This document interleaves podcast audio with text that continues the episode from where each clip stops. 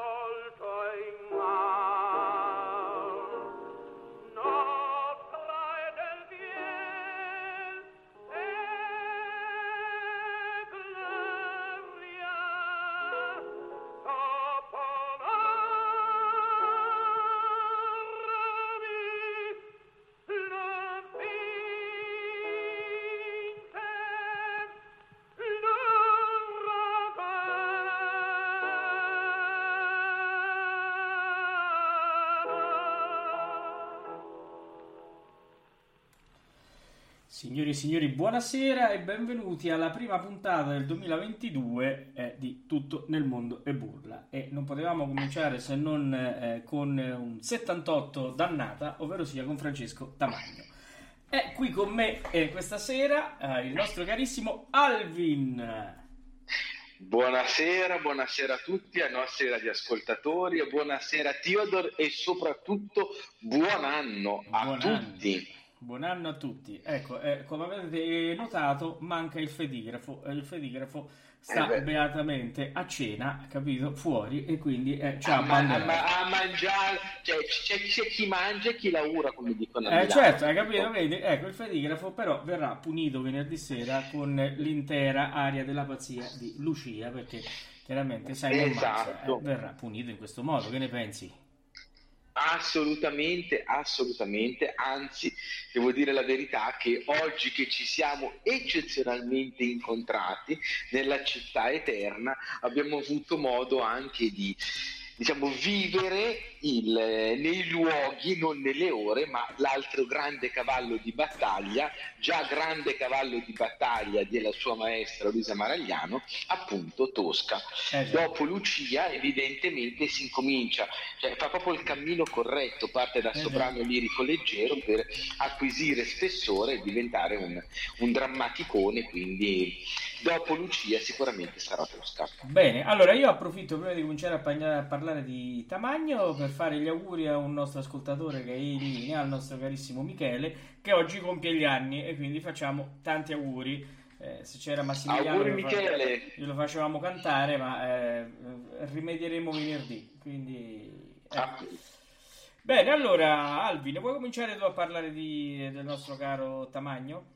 Allora, assolutamente. Innanzitutto, eh, Tamagno ha eh, una caratteristica che è determinante, che è quella di eh, essere stato il primo Otello eh, verdiano, il creatore del ruolo e quindi un, eh, un- anche un fardello molto molto molto pesante per certi versi.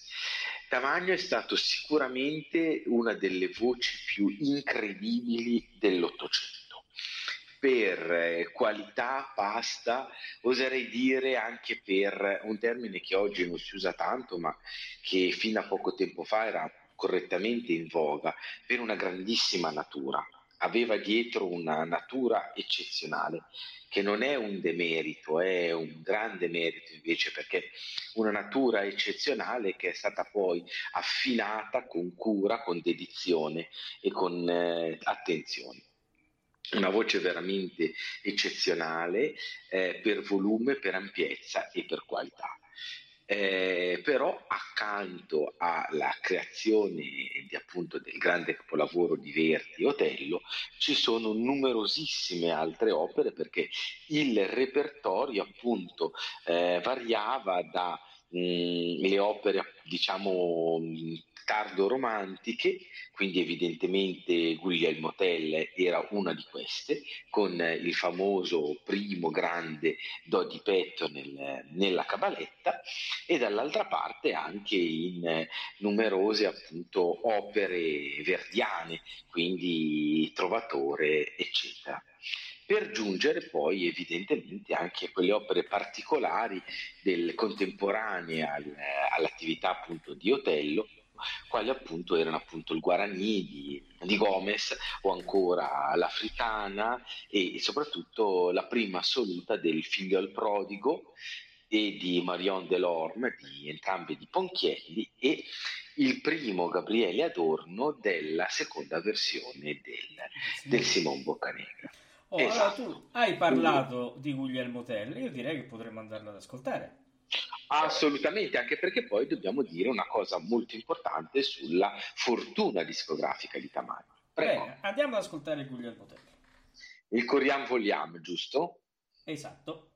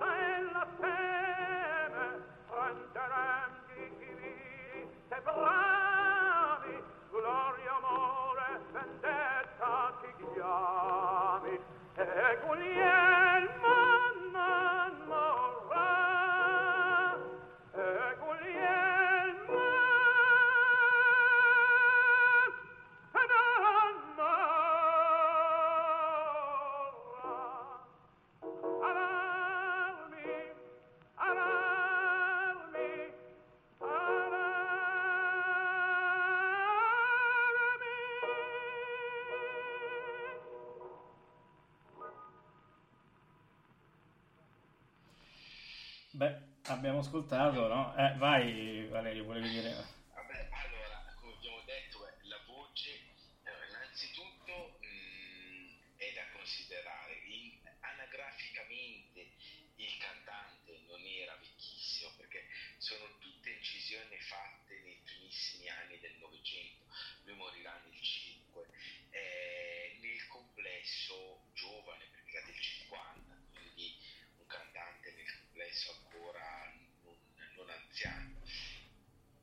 la, una carriera veramente in, molto molto impegnativa che ha lasciato, come si può evidentemente vedere, considerando anche i precarissimi mezzi di, di incisione, perché una, l'incisione allora era la cosiddetta incisione meccanica, infatti l'accompagnamento al pianoforte, e eh, l'incisione meccanica tende proprio per limite tecnica ad appiattire moltissimo il suono, quindi perdi tutta la, la, vibrazione, la voce ti viene restituita comunque più, eh, più, fissa di quella che era, un po' che è un, è un problema di tutte le grandi voci, cioè, vo- se noi pensiamo anche in, in epoca più recente, le grandi voci veramente importanti eh, in teatro mh, hanno un effetto e tendono poi ad ammorbidirsi con gli armonici di ritorno, cosa che invece in disco perde molto. Io penso in epoca recentissima uh, a Ghela Dimitrova, sentirla in teatro ti dava un impatto vocale, l'incisione è una voce assolutamente non fonogenica, cioè fa fatica ad essere ripresa dal, dal mezzo dell'incisione, a maggior ragione il tamanho. C'è poi tutta una specie di giallo sulla questione delle, delle incisioni di tamanho, perché pare che eh, o parzialmente o non parzialmente siano state incise dal fratello, anche per il suo fratello anche egli cantante di, di buona qualità ma assolutamente non paragonabile al, a Francesco. Il discorso però è che eh, a un certo punto venne fuori appunto una critica di, eh, di Battaglia, il grande sì. esperto di 78 giri, il quale evidentemente con eh, la sua acume disse che sia quale dei due tamagno che sia, considerando l'epoca, considerando il tipo di repertorio, considerando il tipo di voce, è comunque una interpretazione questa, di questi dischi veramente ragguardevole. La cosa infatti più interessante è che questo gruppo di incisioni di Tamagno danno anche una, eh, pur nella loro limitazione, veramente una bella istantanea di Tamagno, perché ci sono le pagine di Otello, c'è la pagina di Guglielmo Telle, c'è la pagina per esempio del Trovatore, cioè ci sono veramente una una, considerando il cantante e l'archeologia delle incisioni, veramente abbiamo una, un'ottima, un'ottima istantanea. Diciamo che eh, tu, come, tu da tenore come, cosa mi dici? Allora, guarda, la cosa che eh, a me ha colpito, no? un po' anche eh, ascoltando spesso questi brani che abbiamo selezionato, mi colpisce in prima, in prima, battuta più che la voce, più che la qualità, l'interpretazione. Mi colpisce l'interpretazione perché lui era molto attento, come avete ascoltato, alla dizione, quindi al canto sulla parola, no? E, e, e, la usava in modo veramente magistrale. Se voi eh, vi, vi, torna in mente anche, noi abbiamo ascoltato adesso l'aria del Guglielmo Telle, no? Eh, ci ha fatto godere, soprattutto nel cantabile, eh, dei ritenuti, dei rallentati, eh, delle, interpre- delle inflessioni vocali che i tenori di oggi, compreso Pavarotti, non fanno e questo dà all'aria un altro sapore, un altro sapore che secondo me è molto molto più accattivante di quello a cui siamo abituati oggi. Poi, per quanto riguarda il timbro, per quanto riguarda la voce, con tutto quello che dicevi tu, Valerio, sul discorso proprio della limitazione no? del, del, mezzo di registrazione, certo.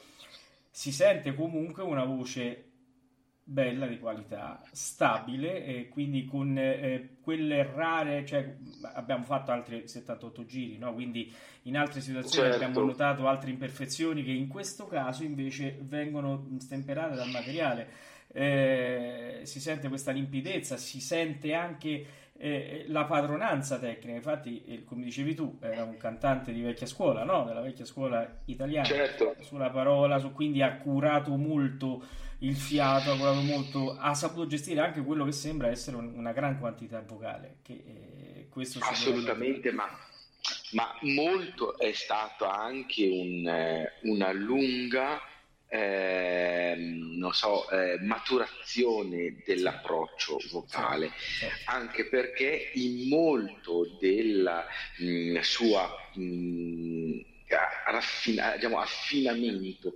stilistico c'è anche il ruolo di Boito. Sì. perché gli stette molto accanto nella, eh, dopo, allora, durante la creazione di Otello e dopo la creazione di, di hotel, quindi assolutamente. Certo. E questo però mi, mi, fa venire in mente una domanda, poi andiamo magari a fare un, un ascolto. Esatto. Eh, magari, guarda, facciamo così, andiamo a fare un, un, ascolto, io farei due ascolti insieme, anzi tre ascolti insieme. Benissimo. Dal profeta. Dal, dal, dal, profeta di Meyerbeer, dove eh, lui era stato uno dei più grandi interpreti. Andiamo ad ascoltare questi tre brani insieme, poi apriamo una, una bella discussione proprio sul discorso di Otello. Andiamo ad ascoltare. Benissimo.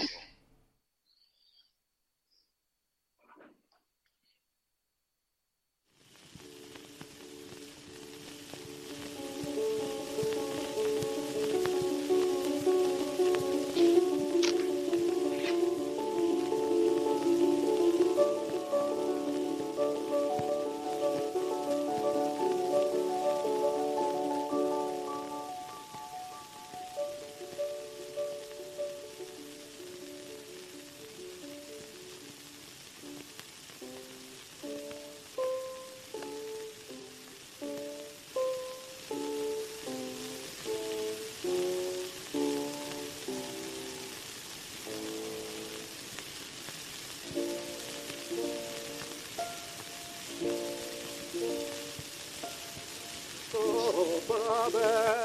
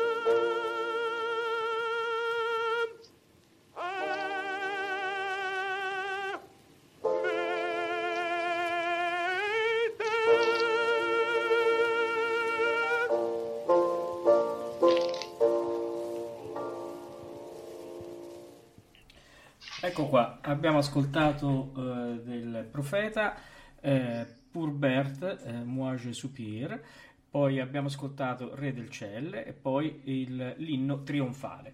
Allora, eh, esatto. Valerio, io volevo aprire una, uh, diciamo, un dibattito su questa uh, situazione del, dell'Otello.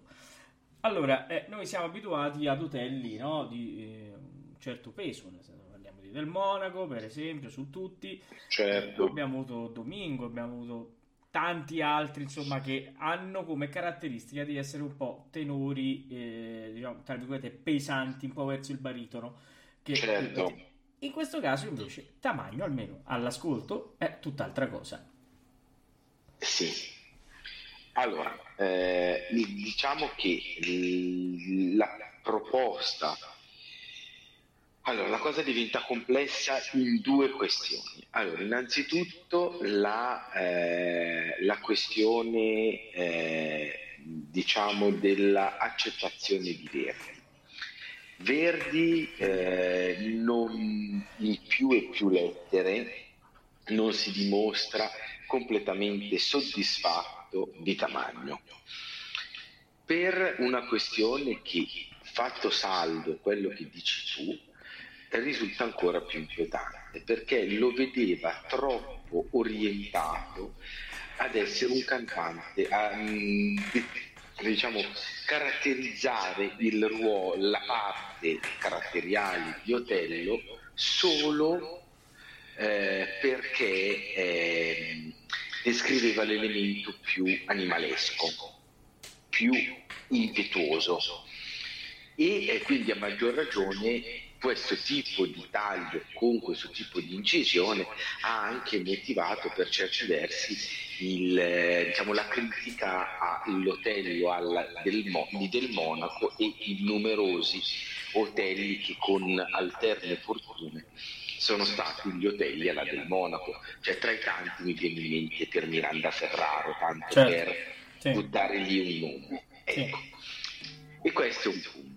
Eh, Verdi non era contento di Tamagno come era parzialmente contento, convinto della Pantaleoni, che fu la prima Desdemona.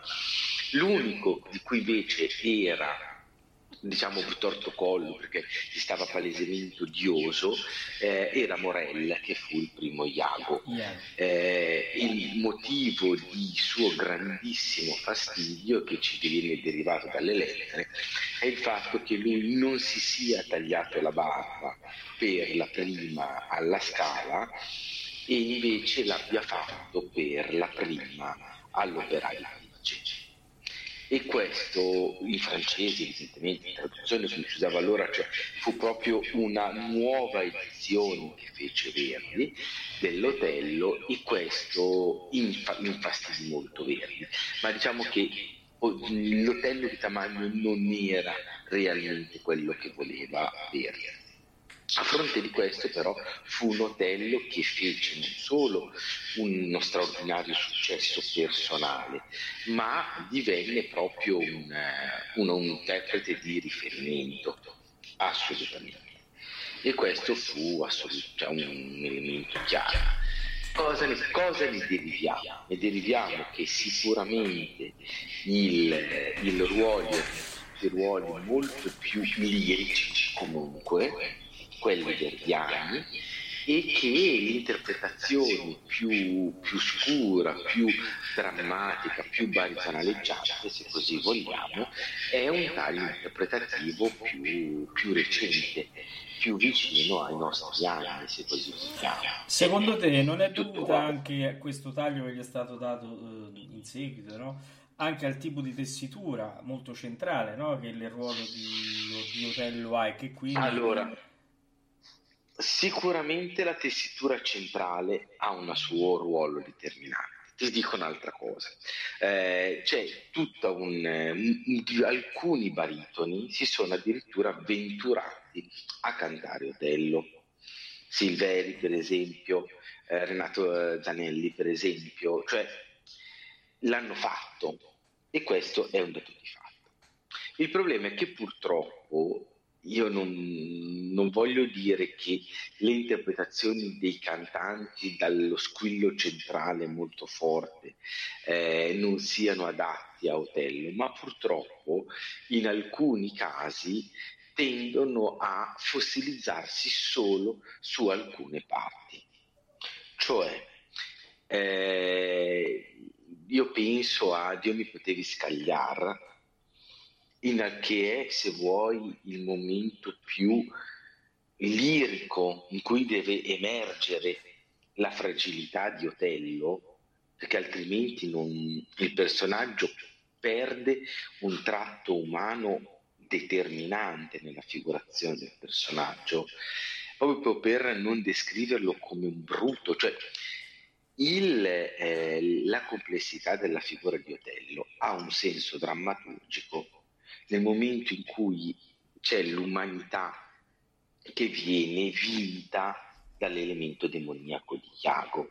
Se l'umanità è rappresentata da un concetto di uomo-bestia ferino, cioè è evidente che il, il gioco regge fino a un certo punto, cioè questo è un demente che è legato solo a una specie di, di bassa istintualità e quindi anche fa, gioco facile, capisci? Per Iago portare avanti questo discorso, quindi si svaluta tanto il ruolo.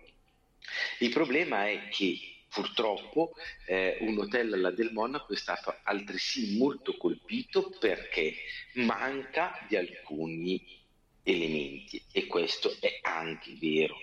Però dall'altra parte io il teatro evidentemente non l'ho mai sentito, ma dal disco traspare una mh, potenza elettrizzante che eh, manca. Io non ho mai avuto occasione di sentire un Otello, diciamo, a un livello alto, però penso che oggi anche un Otello cantato più a fior di labbro forse mi lascerebbe più deluso, non lo so. Io mm, diciamo la vedo come te e dico che eh, l'Otello di Del Monaco ha eh, un senso perché Del Monaco aveva una qualità vocale, una qualità interpretativa che ha sicuramente donato al personaggio quella mascolinità, quella, quella forza, quel dolore, tutto, tutte le varie sfaccettature che Otello richiede. Però eh, sono anche dell'avviso che Del Monaco è uno, stato uno e tutti i personaggi che si sono, uh, i cantanti che si sono uh, esibiti dopo, uh, forse eh, volendolo emulare ci sono un po' cascati dentro, secondo me. tu sai a chi mi riferisco, andando anche, Vabbè, a, certo. andando anche ad annoiare perché dopo un po' ti annoia. Eh, forse, come dici tu, a fior di labbro oggi non si potrebbe ascoltare, però probabilmente l'interpretazione la preferirei alle ultime fatte da, da chi dovrebbe essere l'erede eh, di Del Monaco. Questa, insomma, è la mia, è la mia opinione perché eh, il personaggio eh, creato da Del Monaco era un personaggio sanguigno, era un personaggio eh, che con quel tono di voce che lui aveva riusciva a far passare l'emozione da ora invece si sente molto spesso un canto pulito, assolutamente, da cui non si può dire niente, ma poco emozionante. Cosa che Tamagno invece poi quando andremo a sentire non, non fa, insomma, ecco. Assolutamente, ma io devo dire la verità, il discorso che poi veramente, e qua concludiamo perché mh, mm, la questione, quello che a me stupisce è che eh, Otello può essere cantato, sì per carità, c'è anche il fatto, ed è questo uno dei motivi che va comunque evidenziato, un, un'orchestra nutritissima, quindi non puoi affidarlo a una voce eh, non importante. Però dall'altra parte, come eh, Pavarotti mh, mm, diede una ottima interpretazione a Calaf, sì. che era un personaggio, diciamo, fondamentalmente non pavarottiano, almeno per i canoni dell'epoca, sì. e man- mancando la figurazione di Corelli, che è forse una delle mancanze più grandi di, eh, presenti nel Novecento, dall'altra parte, cioè, al, io preferirei un cantante magari con un volume meno importante, ma che canti il suo Otello. Certo. Non so come certo. dire. Sì, sì, no, ma la, cioè, io, mm, io per dirti, cioè, ti dico un, una cosa assurda, però se io penso a, a William Matteuzzi, che è la voce anti-Otello per eccellenza, sì. Però io sono convinto che un cantante, anche con una voce leggera, magari in studio, potrebbe fare un Otello con un'intelligenza e un approccio come ha fatto per esempio il meraviglioso Paolo di Matteuzzi, sì. che è un ruolo che non è da lui no. per proprio diciamo natura ontologica del canto. Ma quella è stata una scelta grandissima. Io purtroppo a oggi non riesco a identificarti un Otello davvero completo. Sì. Guarda, quello che mi... Questa... Eh, no, sono pienamente d'accordo con quello che, che dici tu, anche perché io ho avuto la fortuna di avere William come maestro. Lì c'è una cosa che non mi no, no, so. È l'intelligenza interpretativa. e fa Appunto. Eh, cioè, nel senso, allora, sembra, sembra un paradosso, ma secondo me paradosso non è. No, non è un paradosso, assolutamente no. Non lo è. Io ho sentito fare anche, in, diciamo, con me vicino perché eh, studiavamo insieme alcune cose, io ho sentito fare delle parti da drammatico da far tremare i polsi. cioè, questo, ma con la sua voce, senza modificarla. Cioè, devo dire, William è, è di un'intelligenza, di una musicalità, era un vero musicista, insomma, quindi... E questo che dici tu lo sicuramente lo conferma. Bene, allora andiamo a sentire invece eh, eh, Tamagno come ha portato avanti l'Utello. Noi abbiamo ascoltato l'esultato in apertura, ora a- ascolteremo Ora e per sempre addio, poi Sì per Cerma Morio Giuro e New Mi Tema. Ascoltiamo.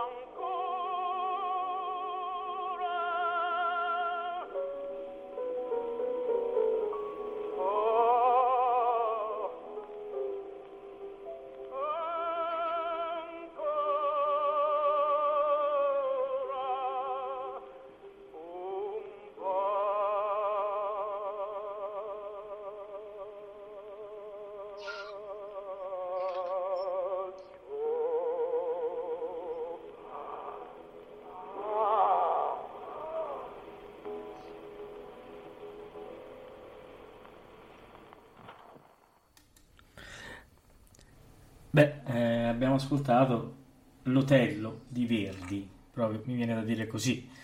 E la cosa che mi ha colpito, non so a te Valerio, ma è questo fraseggio mm. che lui adopera, no? che lui mette in atto in questi tre brani. Un fraseggio molto puntuale, ma molto sentito, molto, soprattutto nel finale molto sofferto, che e poi lo estremizza con questi fiati lunghissimi, con questo tenere le, le, le note no? a lungo quasi eh, facendo no, uh, a se- sentire il dolore con la nota tenuta. È, è, un'interpretazione molto bella, secondo me.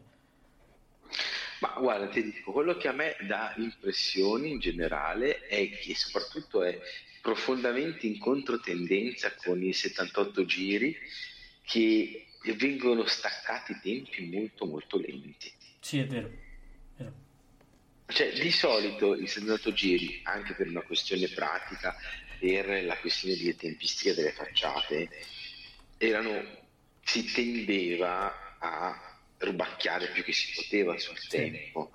E invece in questo caso noi abbiamo proprio l'idea di un indugiale. No, sono sicuramente interpretazioni molto, molto originali, questo in maniera indubbia. E sì. è interessante comunque, anche perché è uno dei pochissimi casi in cui abbiamo, non evidentemente la parte completa, però una bella parte del, del creatore del ruolo, cioè non è così, così scontata la cosa. Eh. Assolutamente sì, Guarda, sono, sono veramente casi di opere note. Infatti, se hai fatto caso anche il momento della morte, mi sembrava di vedere Verdi che gli insegnava anche il sospiro. Era, cioè, sembra proprio Vabbè. tutto no, drammaturgicamente a posto. Certo, ma guarda, il problema è che mh, Tamagno vi venne anche accusato, ma che probabilmente era anche vero, di essere un cantante, diciamo, mh, attorialmente molto molto limitato e fragile. E questo è anche uno dei motivi per cui le sue incursioni in territorio anglosassone hanno lasciato nel complesso piuttosto freddini il pubblico eh, inglese. E tra l'altro c'è la famosa aneddoto che Verdi, Verdi durante un, una prova proprio sulla morte che lui vendeva in maniera poco efficace, la fece Verdi di fronte ai suoi occhi e Verdi la fece considerando anche l'età del personaggio, che era insomma non più della, della più verde età, cioè comunque diede, era, aveva 70 anni suonati, eh, diede uno spessore veramente realistico a questa morte, lasciando tutti di, di stucco. Primo fra tutti, appunto, Faccio e naturalmente Boito, che tra virgolette era il regista, diciamo, del, dell'opera, non si può parlare di regia come la intendiamo noi oggi, però diciamo che era il curatore globale dell'allestimento, quindi la figura che oggi più possiamo considerare vicina a quella del, del regista. Eh già. Oh, adesso invece andiamo a, a, perché poi vorrei chiudere con un altro Verdi. Eh, andiamo invece a, a, fare un'incursione sul Sansone Dalila. Sul Sansone Dalila sì. e ascoltiamo Figli miei. Poi eh, vi farei ascoltare, se Valerio è d'accordo, andiamo un attimo su Andrea Chenier, eh, un D all'azzurro spazio. Vediamo queste due interpretazioni come... Ma, allora, io direi va benissimo, però diamo però magari un'informazione su queste incisioni, diciamo sì. generiche. Sì. Le incisioni vennero svolte in, eh, a Villa Yolanda, che fu una villa che acquistò a Ospedaletti vicino a Sanremo appunto Tamagno e eh, incise in teoria, e qua si apre appunto la questione che vi dicevo del, del giallo, se vuoi, circa 40 facciate di eh, monofaccia il problema mm, per poi fondamentalmente tirar fuori 11 incisioni a cui venne aggiunta una poi nel 24 dal, dal genero di, di Tamagno. Allora, il, qual è la questione? Eh, le incisioni appunto alcuni, si pensa che può darsi che alcune pagine siano state incise da, da Giovanni Tamagno evidentemente il fratello probabilmente baritono però un baritono diciamo, brillante e ancora in carriera o addirittura dalla presenza di un amico e forse il, il maestro per antonomasia Antonio Cotogni eh, ed era appunto presente proprio in villeggiatura presso la casa dell'amico. Quindi c'è questo giallo sul, su queste incisioni che, che resta. Eh. Che resta certo. Pensavo che, dato che siamo in un ambito del 70 del giri, è anche giusto dire qualche parola proprio per contestualizzare storicamente. Poi ora ti, ti lascio al, al Sansone. Andiamo, Sansone e Dalia e poi dopo andiamo con Andrea Sceni. Perfetto.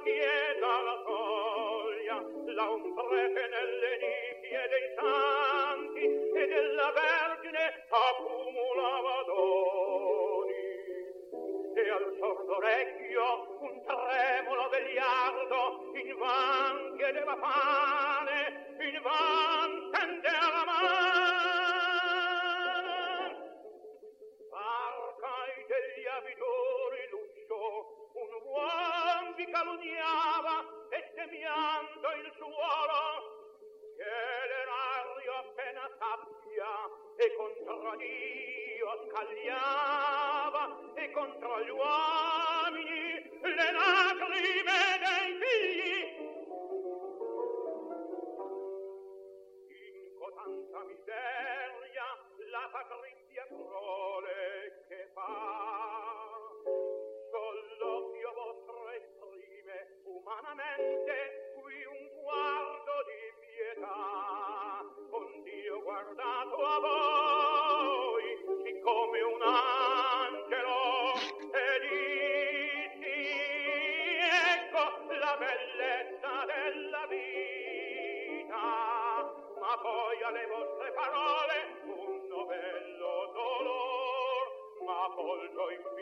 contento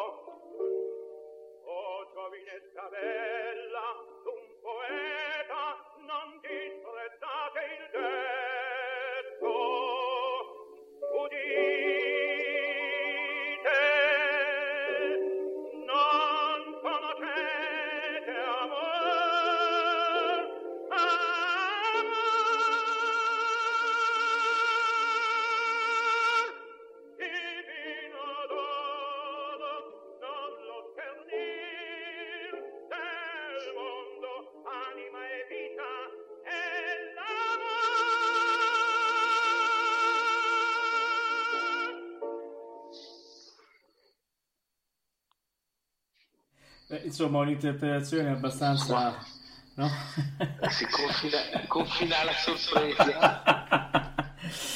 Però, eh, a prescindere da questo, si può ascoltare, si può, diciamo, uh, ammirare la pienezza degli acuti in questo caso, no? Che non abbiamo sentito Vabbè. magari prima. Qui gli acuti pienissimi, acuti molto facevano andare fuori squadro i, gli strumenti, devo dire. Quindi, al contrario di quello che abbiamo ascoltato prima, come anche ascolteremo adesso eh, andremo a concludere, acuti che prima tendevano a, a, diciamo, a rimpicciolirsi, anche perché eh, qui invece spaccavano. Beh, ma tra l'altro devo dire la verità che mh, il verismo non è mai stata la corda prediletta di Tamagno, cioè, anzi per certi versi diciamo che era un cantante di ampliamente la generazione prima, quasi due generazioni prima, ma la ventata di rinnovamento di Caruso eh, lo relegò veramente ai, ai cantanti ottocenteschi. Sì, questo è vero. Quindi, anche perché beh, così. è morto anche abbastanza giovane, poi non ha neanche avuto modo no, di... Esatto. Eh. Quindi... No, no, ma ass- assolutamente, anche perché ti dico, io avendo mh, io, mio, la mia tesi fu su un cantante considerato poi a posteriori il rivale di Tamagno che era Luigi Bolis sì. ma eh, è una cosa fondamentalmente non vera morì eh, qualche mese dopo il eh, Tamagno ed infatti comparve sulla gazzetta musicale un eh, appunto un'immagine comica per così dire, in cui c'era eh, Bolis che bussava e eh, San Pietro che l'accoglieva e sotto eh, San Pietro vuole rinnovare il, eh, il, coro degli angeli, una roba del genere. Cioè, oppure, ah, eh, perché diciamo che di due, di due gran, questi due grandissimi tenori erano morti veramente a, a pochissimo tempo di distanza, ma non è, non è, esattamente così a livello storico, ma non è tanto quello. Cioè, mh, Tamagno era comunque legato a un canto, non ti dico di inizio Ottocento, però comunque eh, non fece il, il balzo che propose Stagno prima e poi soprattutto Caruso. Caruso, Cioè, certo. mh, anche, anche perché, per carità, l'incursione nel repertorio verista, in scimmie, in cavalleria ci sono stati, ma non hanno lasciato un reale, eh, un reale segno, perché anche appunto le due opere di Il figlio il prodigo e La Marion del'Orme, cioè Ponchielli è comunque un autore non verista Sì, certo. né come impostazione te. vocale, è, proprio mm, è un qualcosa di, di- non lo possiamo considerare romantico evidentemente, chiamiamolo un compositore decadente ma non, non verista. Non ecco, verista, certo. Bene, allora, eh, adesso siamo arrivati a conclusione e andiamo a chiudere con il Trovatore.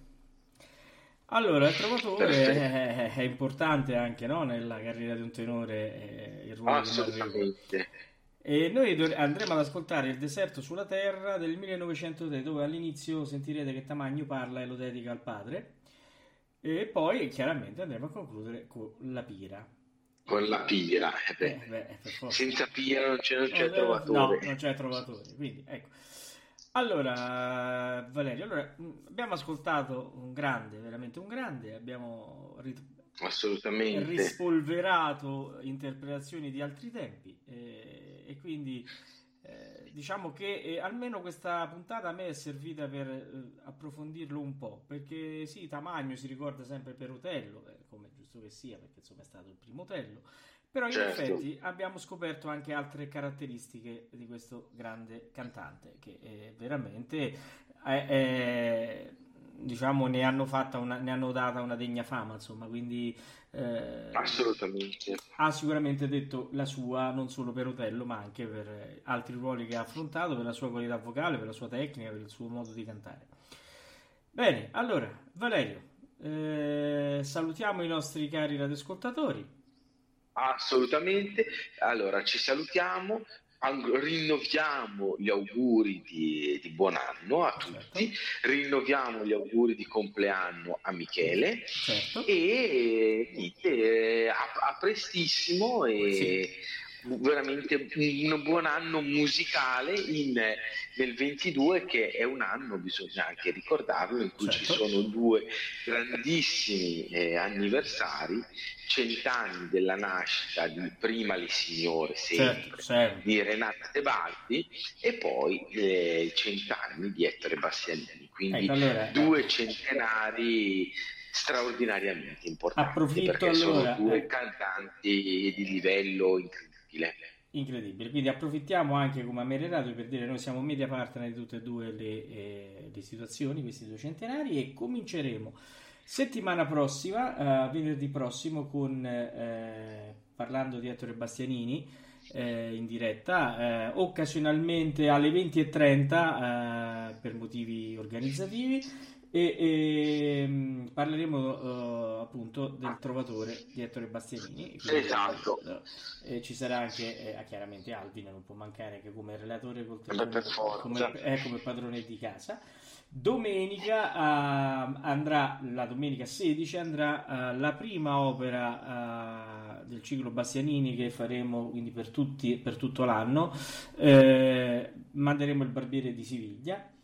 Mentre la settimana Discussissima Discussissima, edizione, eh beh, quindi eh. a maggior ragione, Ragione. è una, eh, un'incisione da conoscere. da conoscere. Perché poi, se, si, se si discute comunque deve essere conosciuta. Eh, certo.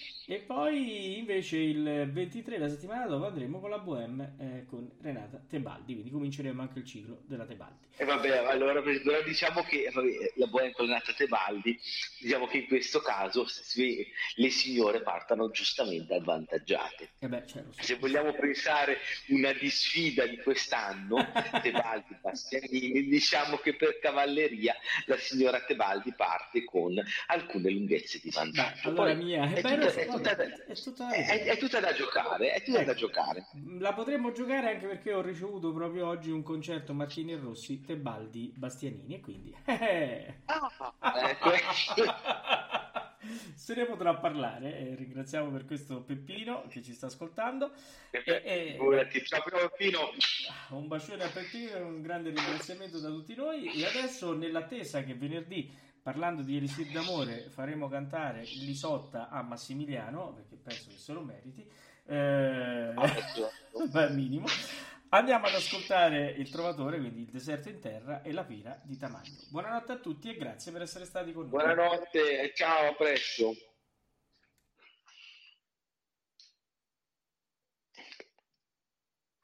Dedico alla memoria di mio padre